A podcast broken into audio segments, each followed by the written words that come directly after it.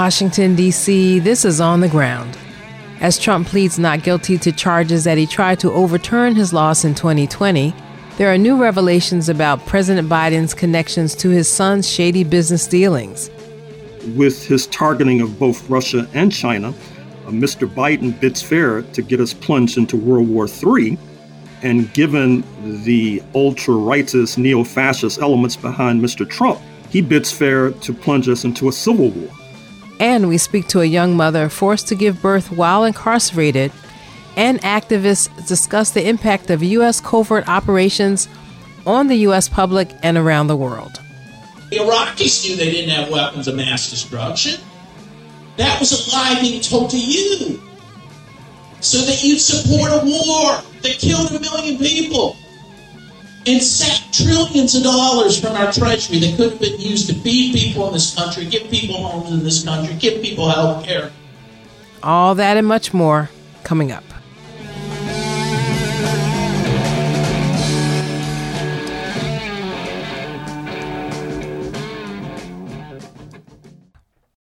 Welcome to On the Ground, on the ground show dot org, voices of resistance from the nation's capital. I'm Esther Aviram. First, some headlines. A federal judge in Virginia refused to dismiss the lawsuit against military contractor C A C I Premier Technology for the torture suffered by prisoners at Abu Ghraib prison during the U S invasion of Iraq. The suit was filed in two thousand eight by the Center for Constitutional Rights on behalf of former detainees and alleges that company officials conspired with U S military personnel in subjecting the plaintiffs to torture, beatings, rape, death threats, and other crimes. While military officers were court-martialed for their roles in the torture, C A C I has gone unpunished and continues to reap millions of dollars in government contracts.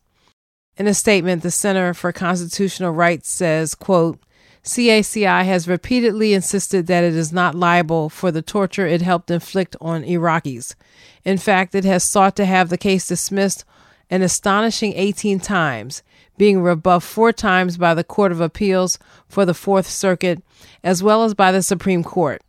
For its latest challenges, C A C I invoked the Supreme Court's twenty twenty-one decision in Doe versus Nestle, which addressed the scope of the Alien Tort Statute, and three unrelated Supreme Court cases issued in twenty twenty-two as a basis for dismissal. In a twenty eighteen ruling, the district court held that the treatment alleged by the men at Abu Ghraib constituted torture, war crimes, and cruel, inhuman, and degrading treatment, actionable under the Alien Tort Statute. The statute gives U S federal courts jurisdiction over civil actions brought by foreign nationals alleging violations of international law. Congressman Joaquin Castro said that Texas Governor Greg Abbott is, quote, knowingly trying to injure, maim, and kill migrants seeking asylum in the United States with razor wire and drowning devices, end quote. Castro made the statement on Twitter after two bodies, one of a child, were found on Wednesday, August second, stuck in the buoy barrier placed by Abbott in the Rio Grande on the U S Mexican border. The U S. Justice Department is suing Texas and Abbott, arguing that the floating barrier poses threats to navigation and public safety and presents humanitarian concerns. The Office of Mexican Foreign Secretary Alicia Barcena, who last month filed a formal complaint over the barrier, issued a statement reiterating that, quote, the position of the government of Mexico that the placement of wire buoys by the Texas authorities is a violation of our sovereignty. She continued, we express our concern about the impact on the human rights and personal safety of migrants that these state policies will have, which run counter to the close collaboration between our country and the federal government of the United States. Cuba is declaring victory with tests showing that a three-dose regimen of their Abdala candidate vaccine has demonstrated an efficacy of more than ninety-two percent, placing it well above the World Health Organization requirement of at least fifty percent to be recognized as an anti-COVID nineteen vaccine. According to the Cuban newspaper Granma, Abdala's efficacy places it among vaccines with the best results in the world, which have all been produced in principal laboratories of the most developed countries, with financing of hundreds of millions and billions of dollars, something that for Cuba is impossible, even more so given the tightening of the U S economic, commercial, and financial blockade of the island during the pandemic. Teams of scientists conducted clinical trials for Abdala in Santiago de Cuba, Bayamo, Guantanamo, and Havana, with forty-eight thousand volunteers who participated in the study. The final analysis of Abdala's efficacy in preventing symptomatic cases of COVID nineteen, which was conducted by an independent group led by the Institute of Cybernetics and Mathematics and Physics, showed not only a response to the initial strain of SARS-COVID nineteen, but also the alpha, beta, and gamma mutations.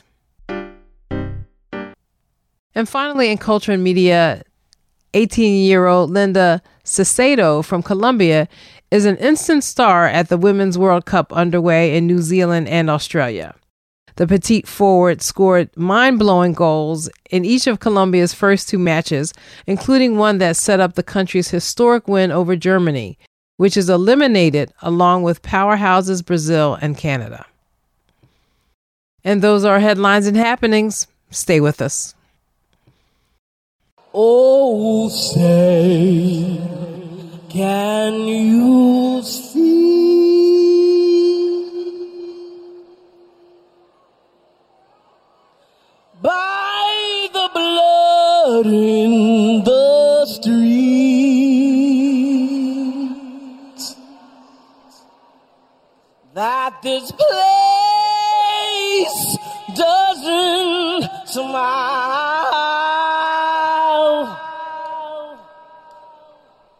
On you, colored child,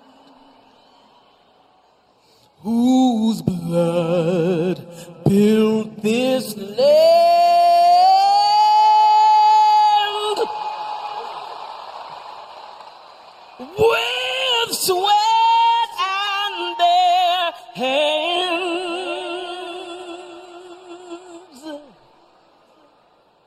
But you'll die in this place, and your memory erased.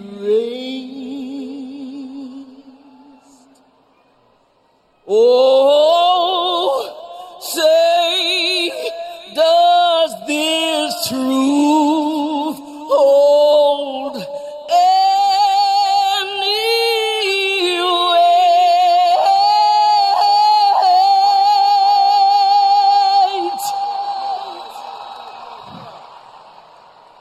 This is not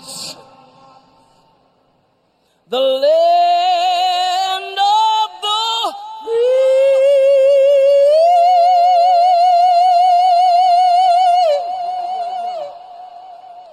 but the home of the slave.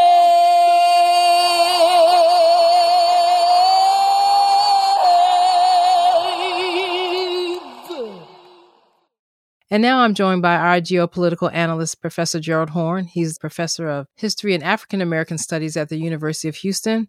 And his most recent book is Revolting Capital, Racism and Radicalism in Washington, D C, nineteen hundred to two thousand. Welcome back to the show, Gerald. Thank you for inviting me. Well, because we are here in the nation's capital, I want to start with former President Trump. He was here back in the Capitol on Thursday, and he pled not guilty to these charges that he tried to overturn the election uh, brought by Special Prosecutor Jack Smith. So I thought that I would start by getting your top line thoughts about this latest indictment and uh, the landscape of the twenty twenty-four presidential election. Well, Counsel Jack Smith of the U S Department of Justice now has a second case targeting Mister Trump. And it's striking to juxtapose these two cases.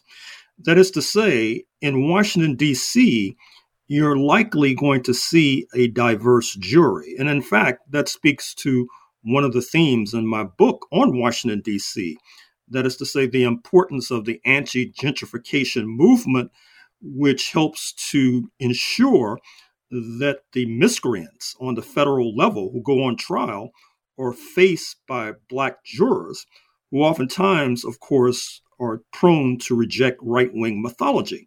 Uh, contrast that with the jury we likely will get in Fort Pierce, Florida, that is to say, a jury that more likely than not will be studded with Trump supporters. It's also striking to contrast the two judges. The judge in Washington is a former donor to the Barack Obama campaign of Jamaican ancestry and has a record of being quite harsh towards January sixth, twenty twenty-one insurrectionists who have appeared before her. Uh, contrast her with Judge Cannon in Fort Pierce, who, as you know, uh, has a long track record of making a pro-Trump ruling, some of which have been overturned by higher courts, also, interestingly enough, uh, studded with Trump judicial appointees. The overriding political point is, in light of these two Trump indictments, with more to come, but the most pressing one being in Washington, D C, where he's accused credibly of seeking to prevent the peaceful transfer of power, it seems to me this raises searching questions about the mythology of the United States. Supposedly, there was this grand Republican small R experiment establishing a sturdy democracy, the likes of which we have not seen before or since, and yet Uh, what Mister Trump is accused of credibly obviously raises uh, searching questions about that, but whether or not uh, those searching questions will be raised in the corporate media or in cable news is another question. All this week, I've been thinking a, a little bit about our conversation wa- last week when we played the Biden audio from his uh, conversation before the Council on Foreign Council on Foreign Relations, Uh, and where he was bragging about his ability to fire a Ukrainian prosecutor who was looking into the Burisma corporation, the corporation where his son Hunter had a very lucrative position on the board. And so this week I started thinking about the tape, the audio that all of us heard uh, before or right after the twenty twenty election when Trump was trying to pressure Georgia officials to find that eleven thousand plus votes for him. So you have these two recordings that implicate, I believe, these two potential frontrunner candidates for president in the, you know, um, violating the law. They are, what do you call it? Incriminating, right? So we played that one tape, and I'm just going to play a little snippet of it now. Uh, again, the one we played last week with Biden. And then I'm going to play Trump. So here we go. It's now went over, for, I guess, the twelfth, thirteenth time to Kyiv. And uh, and I was going supposed to announce that there was another billion dollar loan guarantee. And I had gotten a commitment from Poroshenko and from uh, Yatsenyuk that they would take action against the state prosecutor, and they didn't. So they said they had. They were walking out to press conference. Said, "No, nah, I said I'm not going to. Or we're not going to give you the billion dollars." They said, "You have no authority. You're not the president." The president said, "I said call him." I said, "I'm telling you, you're not getting the billion dollars." I said, "You're not getting the billion. I'm going to be leaving here." And I think it was what six hours. I looked. I said, "I'm leaving in six hours. If the prosecutor's not fired, you're not getting the money." Well, son of a bitch, got fired, and they put in place someone who was solid. That was Biden talking about Ukraine and talking about how much he had gone there, really, during the uh, presidency of Barack Obama. And I think he also kind of drags Obama into the whole mess, you know, by saying, you know, we'll call the president. And then here is Trump trying to uh, uh, find votes in Georgia after he lost the twenty twenty election. All I want to do is this. I just want to find Uh, eleven thousand seven hundred eighty votes, which is one more than we have. So what, so what are we going to do here, folks? I only need eleven thousand votes. Fellas, I need eleven thousand votes. Give me a break. So there was very different treatment about what happened with the arraignment on, like, say, M S N B C, where they're, you know, they have wall-to-wall coverage, and they'll play the Trump recording from Georgia. You turn on Fox, and then you hear the uh, recording, or you may hear the vid- you may see the video of uh, Biden, you know, bragging about, you know, his firing of this prosecutor in Ukraine. So I'm just pointing out that we're living in a uh, media universe where it's not a full coverage of the fact that the empire itself is in trouble, and American people are just kind of not given the whole story. Well, I'm still waiting for the New York Times to do a story, not only about Hunter Biden, but about Biden's sister and his brother, because I dare say that they too ultimately will be implicated in this corruption. You know that this past week, uh, Devon Archer, who has been a business partner of Hunter Biden, testified uh, before Congress, although it was a hearing not open to the public. The transcript has emerged, and uh, the transcript obviously contradicts some of the things that Mister Biden and his spokespersons have been saying, and you see that reflected in the spin put on the corruption by Press Secretary Karine Jean-Pierre. Previously, the line from her was that Mister Biden, Joseph R. Biden, knows little to nothing about the business dealings of his son, Hunter. Now the line is Mister Joseph R. Biden and his son, Hunter, are not in business together. And I think that that significant amendment was made because Devon Archer pointed out that during the course of a number of business meetings, it was routine, perhaps two dozen times in a short time frame, for Hunter Biden to put his father on speakerphone uh, hmm. to while they're meeting with uh, potential uh, business partners in Ukraine, China, and elsewhere. So obviously, Mister Biden has known and has been witting about the dealings of his son. And uh, the the only thing you can say about this corruption comparatively is that perhaps Mister Trump is more corrupt because he has two sons who are involved in the corruption, and Mister Biden only has one. And Trump has a son-in-law also, very heavily engaged with all types of deals around the world, right, including with the Saudis, including up in Baltimore, north of here, where he was a slumlord and harassing poor people about rent for, you know, rat-infested homes, apartments. So there's that.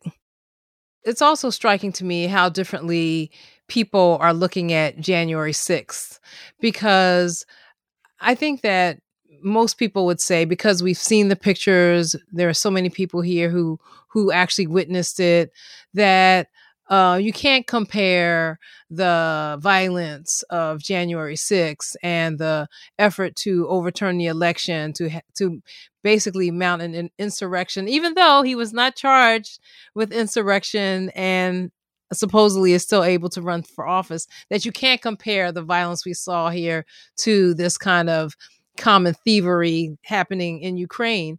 But when you link it to the fact that you have this proxy war going on in Ukraine, and there's no there's no comparison to the violence there and the hundreds of thousands of people who've been killed in this proxy war, which is just kind of an extension of this campaign of the neocons here in this country ever since the collapse of the Soviet Union, to move closer and closer to Russia's border, to ignore its security concerns, and to ultimately provoke this war. So when when people talk to me about comparing the the crimes or the whatever, I don't think there's any comparison.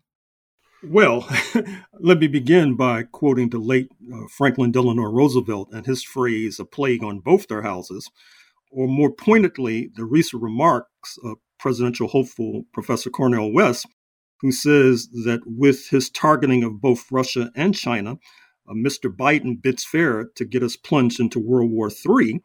And given the ultra-rightist, neo-fascist elements behind Mister Trump, he bids fair to plunge us into a civil war. So, mm. as they say in baseball, pick your poison. Mm. You're listening to On the Ground, Voices of Resistance from the Nation's Capital. I'm Esther Aviram in conversation with Professor Gerald Horne, who is our geopolitical analyst.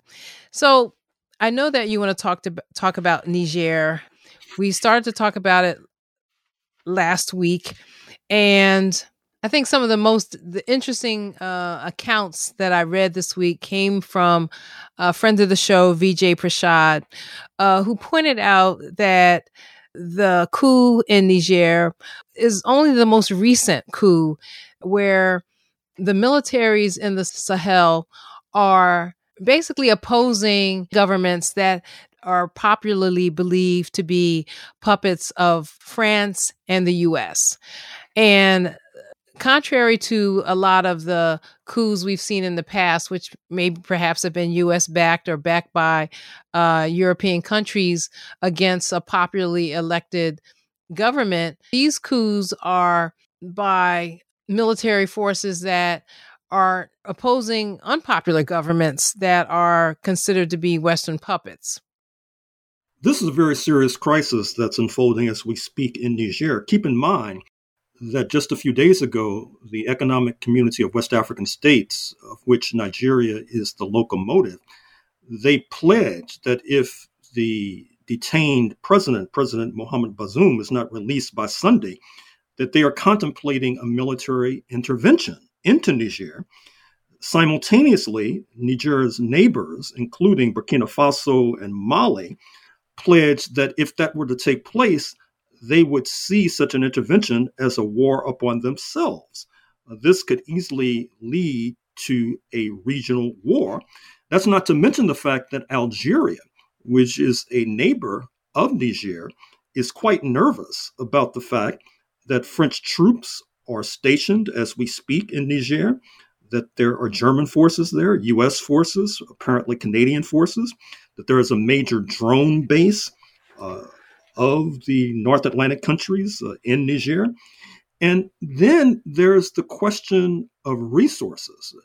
You, uh, Niger is a repository of uranium, which is quite essential for the nuclear plants in France that generate electricity for that country.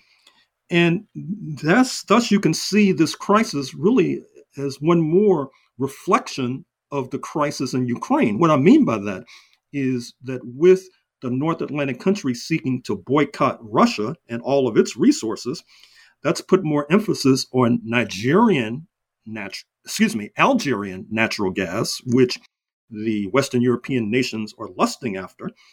The Niger uranium is also uh, critical because there has been a failed attempt to boycott Russian uranium, and uh, therefore that puts Niger uranium in the spotlight.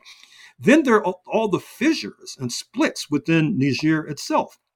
President Bazoum, if you've seen him, uh, he is a representative of a minority Arab population. If you look at the so-called coup plotters, uh, they are not from that community.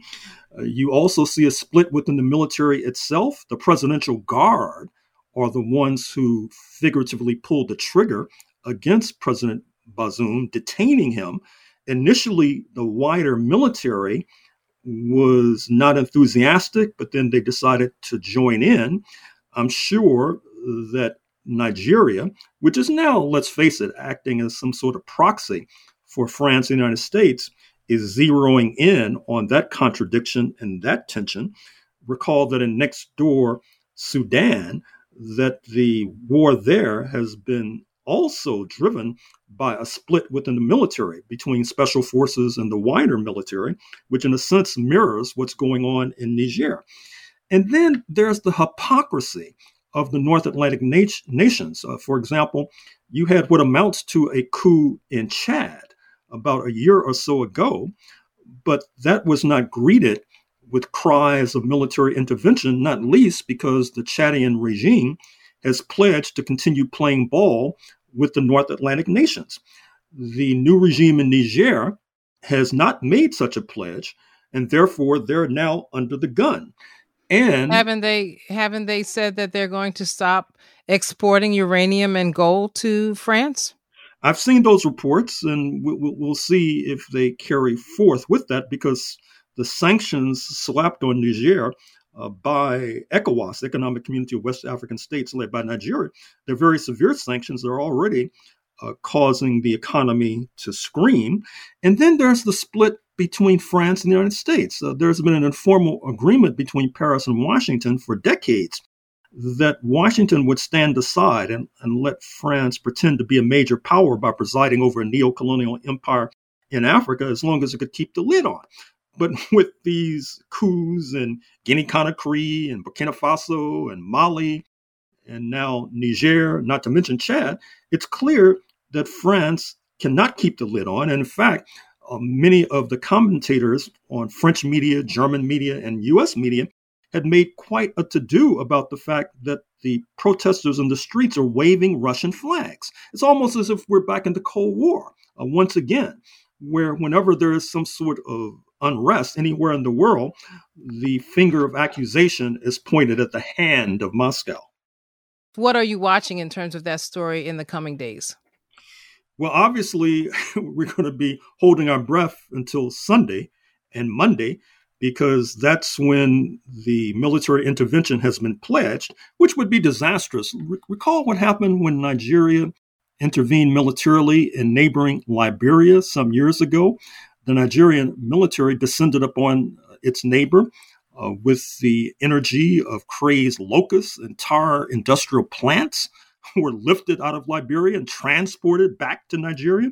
There was a mm. pledge that if the Liberian leader, Charles Taylor, were to give up power, he could have sanctuary in Nigeria. Uh, that pledge was not honored, and that sends a message to other leaders who are being enticed by such a pledge that they should ignore it, which makes it almost inevitable that bloodshed will continue to flow. So uh, keep an eye on what happens Sunday and Monday in that part of Africa. Are there any of the other stories that you want to mention before we close out? Well, only once again on the Niger story that the United States has not been as full-throated in its denunciation of the events in Niger as has been France. I think that that's indicative not only of the aforementioned split between Paris and Washington uh, on uh, that part of Africa, but also that Washington may be trying to cut some sort of deal uh, with the forces in Niger behind the backs of France. Okay, well, we'll definitely keep a watch on that story, what's happening in Niger. I've been speaking with our geopolitical analyst. Thank you for joining me today, Gerald. Thank you for inviting me. Say what key I want to do to them. Everybody knows that they're guilty. Everybody knows that they lied. Everybody knows that they're guilty. Resting on their conscience, eating their inside. It's freedom. Said it's freedom time now. It's freedom. Said it's freedom time now. Time to get free. Oh, give yourselves up now. It's freedom. Said it's freedom time. Yo, there's a war in the mind over territory for the dominion. Who will dominate the opinions, schisms and isms, keeping us in forms of religion, conforming our vision to the world church's decision, trapped in a section, submitted to committee election, moral infection, epidemic lies and deception, insurrection of the highest possible order, distort, and I take recorders from hearing like underwater, beyond the borders, find ascending disorder, bound by the strategy of systemic depravity, heavy as gravity, head first in the cavity, without a bottom, a fate worse than Sodom. What's got them drunk off the spirits? Truth comes, we can't hear it when you've been programmed to fear it. I had a vision, I was falling in indecision, appalling, calling religious a program on television. How can dominant wisdom be recognized in a system of antichrists and majority rules, intelligent fools? PhD's an illusion, master's a mass confusion, bachelor's a past illusion. Now who you choosing? The head of the tail, the bloodshed of the male, or confidence in the veil? Conferences at Yale, discussing doctrines of bail, causing people to fail, keeping the third in jail. His word is nailed, everything to the tree, severing all of me from all that I used to be. Formless and void, totally paranoid, enjoying darkness as Lord, keeping me from the sword. Blocked from mercy, bitter than Cersei, hungry and thirsty for good meat we would eat and still dine at the table of deceit. How incomplete, from confrontation to retreat, we belong to true enemies' defeat. Destitute of necessity, causing desperation to get the best of me. Punishment till there was nothing left of me, realizing the unescapable death of me. No options in the valley of decision, the only doctrine, supernatural circumcision. Inwardly, only water can purge the heart from words to fiery darts thrown by the workers of the arts. Iniquity, shaping in, there's no escaping when your whole philosophy is paper thin. In vanity, the wide road is insanity. My name is Dan Kabalik. I'm here from the great city of Pittsburgh, and John also hails from Pittsburgh, another Pittsburgh area. And uh, when we talk about covert action, another synonym here for covert would be secret. But who is it secret from? Mm-hmm. From you yeah. and me, right? Mm-hmm. So, for example, let's just give one example. The C I A began funding the Mujahideen in Afghanistan in June of nineteen seventy-nine. In order to draw the Soviet Union into Afghanistan, which it did happen in nineteen eighty. Most people in this country believed that we were started funding the Mujahideen after the Soviets invaded. But no, we did it before in order to draw the Soviets into a war that would undermine and destroy them. The Afghans knew we were funding the Mujahideen. The Mujahideen knew we were funding the Mujahideen. Who was the operation secret from? Uh, the American people. So that you'd be happy to boycott the Olympics in nineteen eighty, thinking that we were supporting the Mujahideen because the Soviets invaded. But no, we did it before. All these operations. You think the Nicaraguans didn't know that we were funding the Contras? Of course they did. They brought a case against the United States in the International Court of Justice saying that we were funding them, saying that we organized them. Who was it being kept secret from? The American people. Because they knew, if you knew what we were supporting in Nicaragua, you would say no, and you would stop the funding. And that's exactly what happened, by the way. Congress stopped the funding on two different occasions. And so what did Reagan do? He began more covert operations, selling arms to Iran, who was under an arms embargo at the time, and using the money to fund the Contras, selling drugs on the streets of the United States, cocaine, in order to fund the Contras, which sounds like a cockamamie conspiracy theory, but everyone agrees today that that happened, giving rise to, yeah, giving rise to the crack cocaine epidemic. And who was that being kept secret from? The American people, because they'd be horrified if they knew that was happening. The October Surprise, you remember that one? I like to remember to remind people this, because we forget too. You know, Gorby et al. Called the U S A United States of Amnesia, which is true. In the October Surprise, Reagan, again, the king of the covert operations, helped use the C I A to undermine Jimmy Carter's efforts to free the hostages in Iran, to have them held longer past the November elections so that he'd be elected and Carter would lose. So think about that. He was engaged in covert operations, he wasn't even the president yet, to keep his own citizens held hostage for months longer so he could become president. Remember when he was inaugurated? A couple hours later, the hostages were released.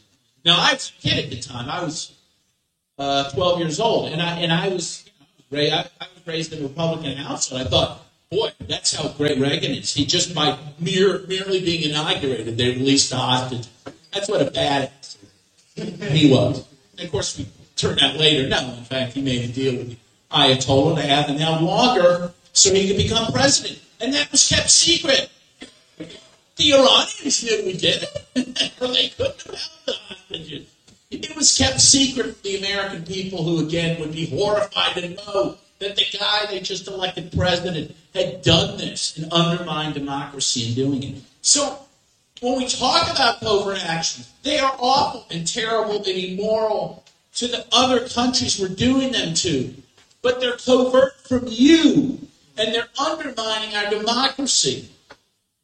Again, in the case of the October Surprise, that was a very direct of democracy, right? But the other ones are being done to get your consent, to continue funding bad things, and you keep consenting because you don't know we're doing bad things, right? So, for example, another example of this, now this goes even to the intelligence gathering or alleged intelligence gathering and dissemination of the C I A, and that's weapons of mass destruction in Iraq, right? The C I A was one of the fonts of the lie that Iraq had weapons of mass destruction. That was just bad intelligence, and they knew it was bad, but it was politically motivated to gin up a war. Again, the Iraqis knew they didn't have weapons of mass destruction. That was a lie being told to you, so that you'd support a war that killed a million people and sapped trillions of dollars from our treasury that could have been used to feed people in this country, give people homes in this country, give people health care. Instead, it went to wars, unjust wars that killed millions of people.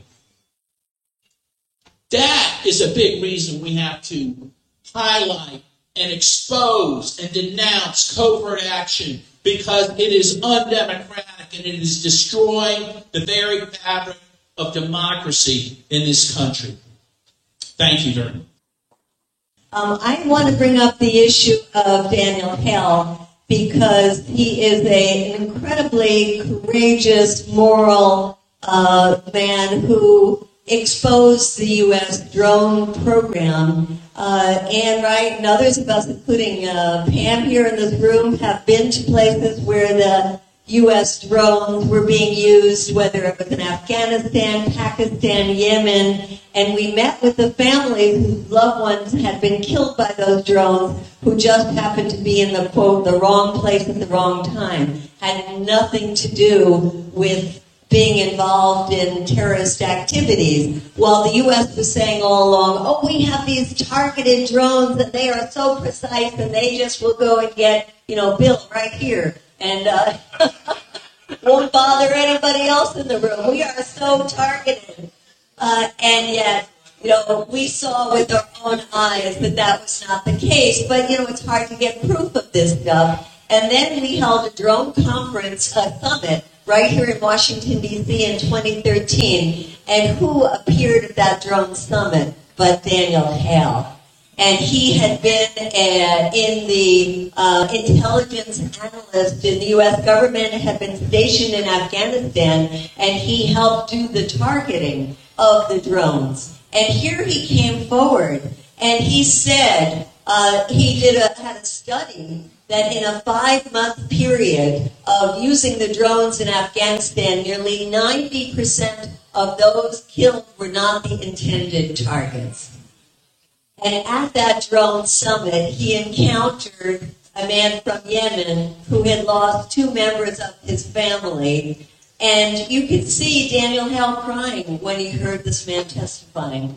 A very, very, very moral uh, man who came forward and ended up giving classified information to a reporter to expose the civilian death of this drone program. So I, uh, and ended up getting sentenced to forty-five months in prison, where he still is today. That was Code Pink co-founder Medea Benjamin, and before her, human rights attorney Dan Kavalik, speaking in Washington, D C, Monday, July thirty-first, on a program sponsored by Covert Action magazine titled Blowing the Whistle on Covert Warfare and Coercive Economic Sanctions. This is On the Ground. I'm Esther Aviram. Stay with us. I heard him call out. I heard him call for his mother, and I didn't even call my mother. I wanted to avoid talking about the elephant in the room, the pig on my neck, the devil on detail. We were born of a people who were torn from their people, for the root of all evil. From it sprung the trunk, the branches, and the fruit of all evil. Unless they need you, they act as if they don't see you, deceive you, and tell you to cooperate as if it's something you agreed to. But for a criminal's constitution, nothing's illegal, except people who were once property, destroying property, upheaval. Keep your eye on the sparrow, the bald eagle, defeathered and beheaded at the stoop of the steeple, guarded by soldiers, stupid yet lethal. It doesn't matter if a liar has a republic or democracy or monarchy, it's malarkey. Don't mind me if I seem a little off-key or I sing a little off-key. But when we're on keys, we can unlock things. Souls freed, otherwise held hostage. On the ebony and ivory with the heart of a Gnostic but hands of a locksmith, a pharmacist, a prescription for the toxic, eating away at our subconscious. Eight ball in a corner pocket, eight ball on a corner carpet. How can we stop it when the cops and the robbers, money is their religion, they follow the same prophets? So don't mind me if I seem a little off key or I sing a little off key, but once we're in tune, oh, we can conduct the cosmos, conductor of the orchestra, conductor of the Underground Railroad. Don't you see the kick, the thump, the heart, the crashing cymbals as symbols of shields? No Captain America, no cap in America. If you're black and the fingers snap, fade to black in America. So don't mind me if I seem a little off-key or I sing a little off-key. More than mere melody, using horn and string to quarantine from a disease that sees us as less as human and more as things. So we don't play music, we pray music. Those same nooses hang useless, raise the dead like Jesus did. We don't play music, we pray music. Vivid, lucid dreams let loose in the pure hearts with divine acoustics. We lay blueprints at the blue note. I come from a people transmuted, transformed by song. Until the musicians are translucent, until you see through them and see through this and bear witness to the oneness that from nothingness brought forth all of existence. So don't mind me if I seem a little off key or I sing a little off key. It's more than mere melody, I'm in tune. We're in tune.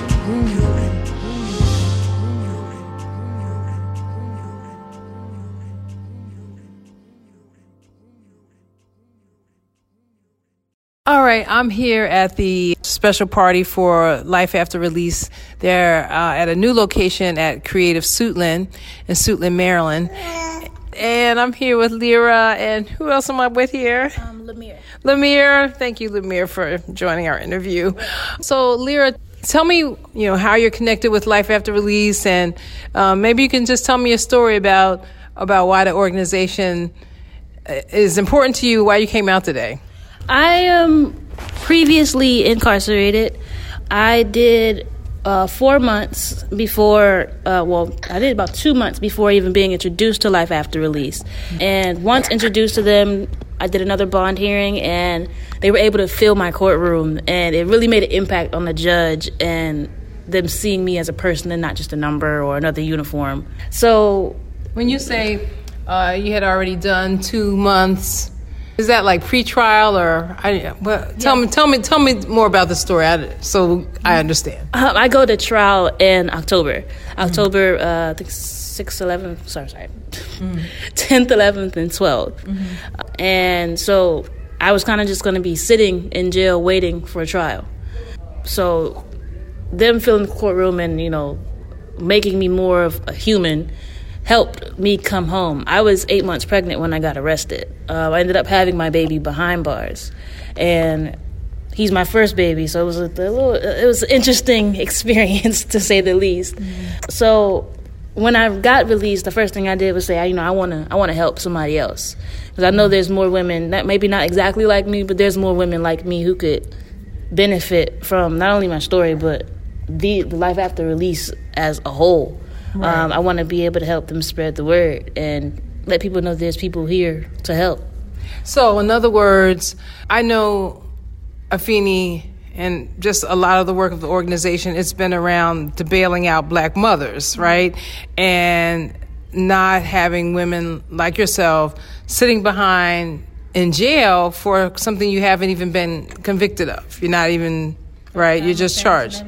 Right. And then also the idea of cash bail, just challenging that in general, the idea of cash bail. You know, that's been a real big issue for several years now in terms of people trying to push back on that.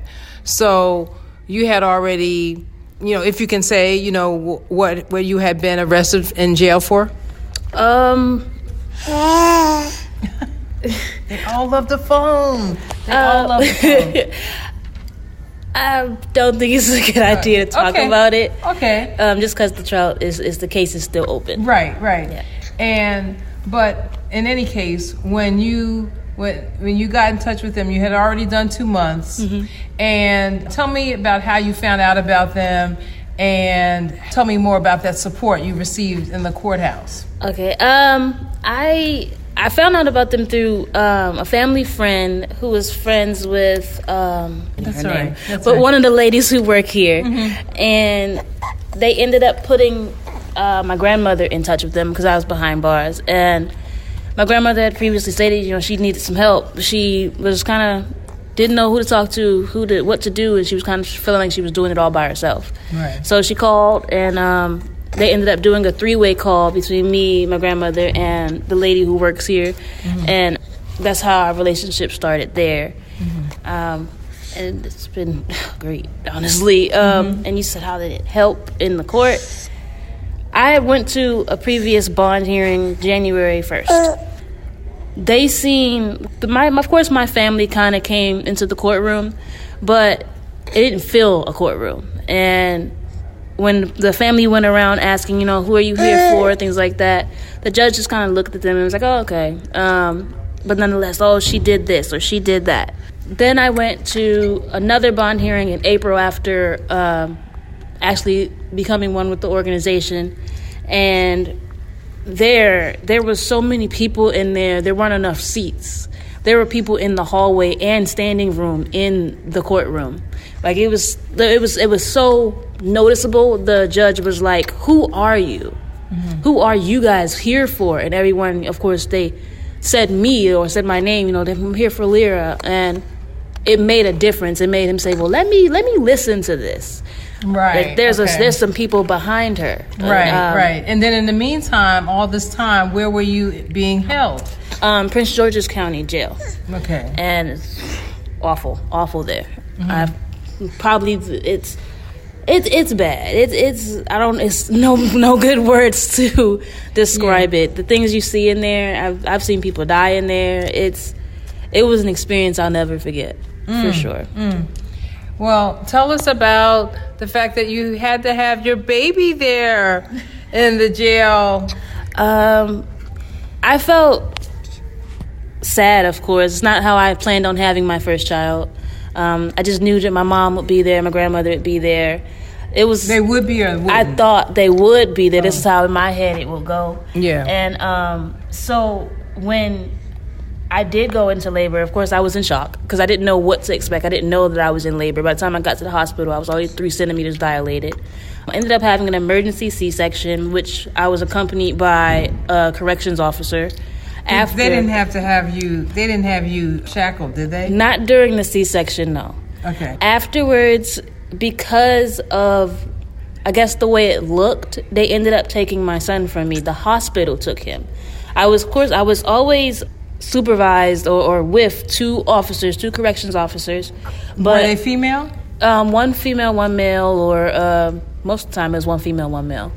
And the hospital thought, I, I don't know what the, what was going on, but they ended up taking him um, probably about six or seven hours after I had him.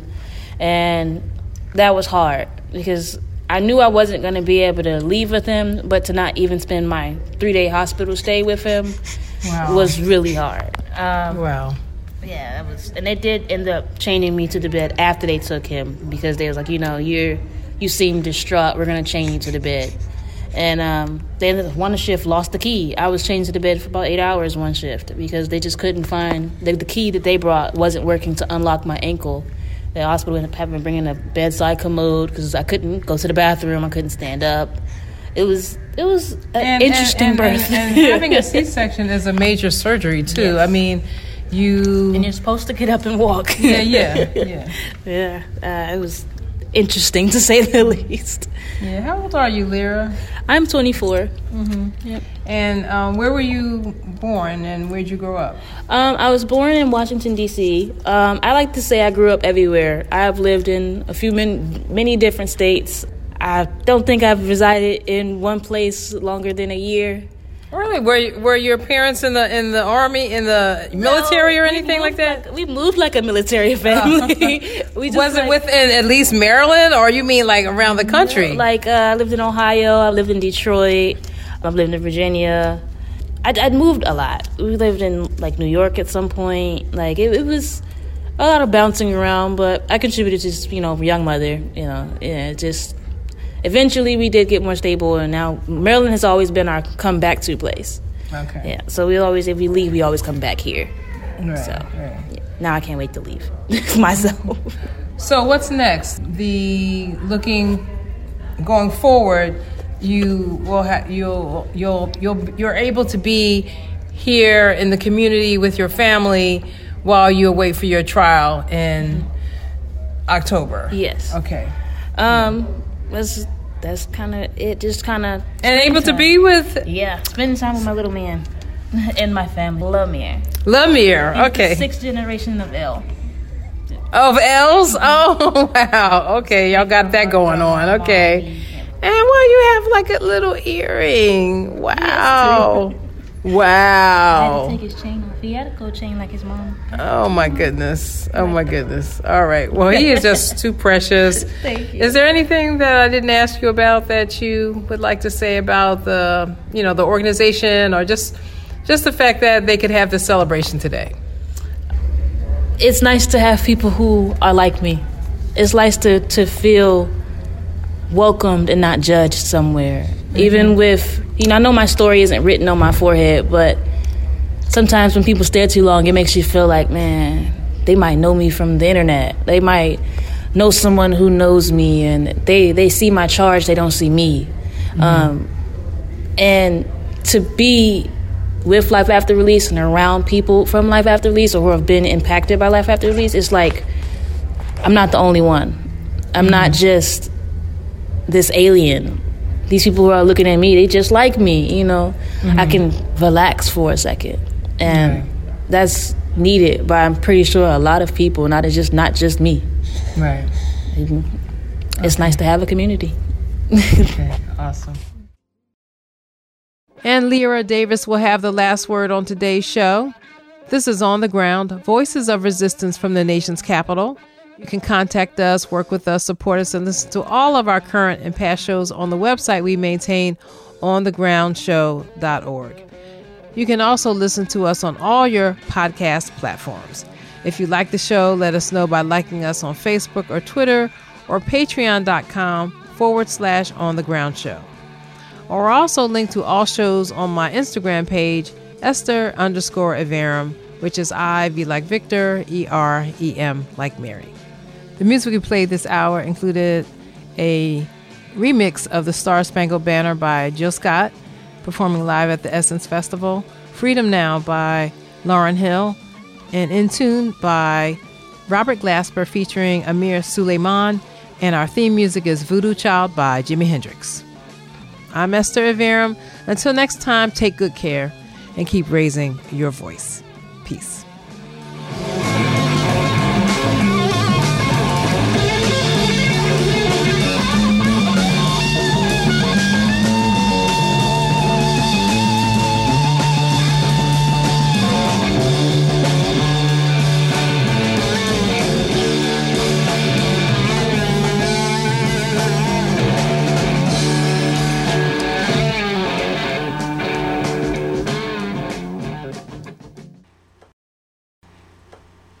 Thank you for listening to our newest podcast. And I want to remind all of those who are listening who are yet a subscriber, you can subscribe for as little as three dollars a month on our Patreon account. That's P-A-T-R-E-O-N dot com. And you can be a part of this totally listener-sponsored project. And you can also go to our website, on the ground show dot org, and see more ways to give, like PayPal or to send us a check. And we so appreciate it. Thank you for listening. And s- see you next week, or check us out next week. Thanks.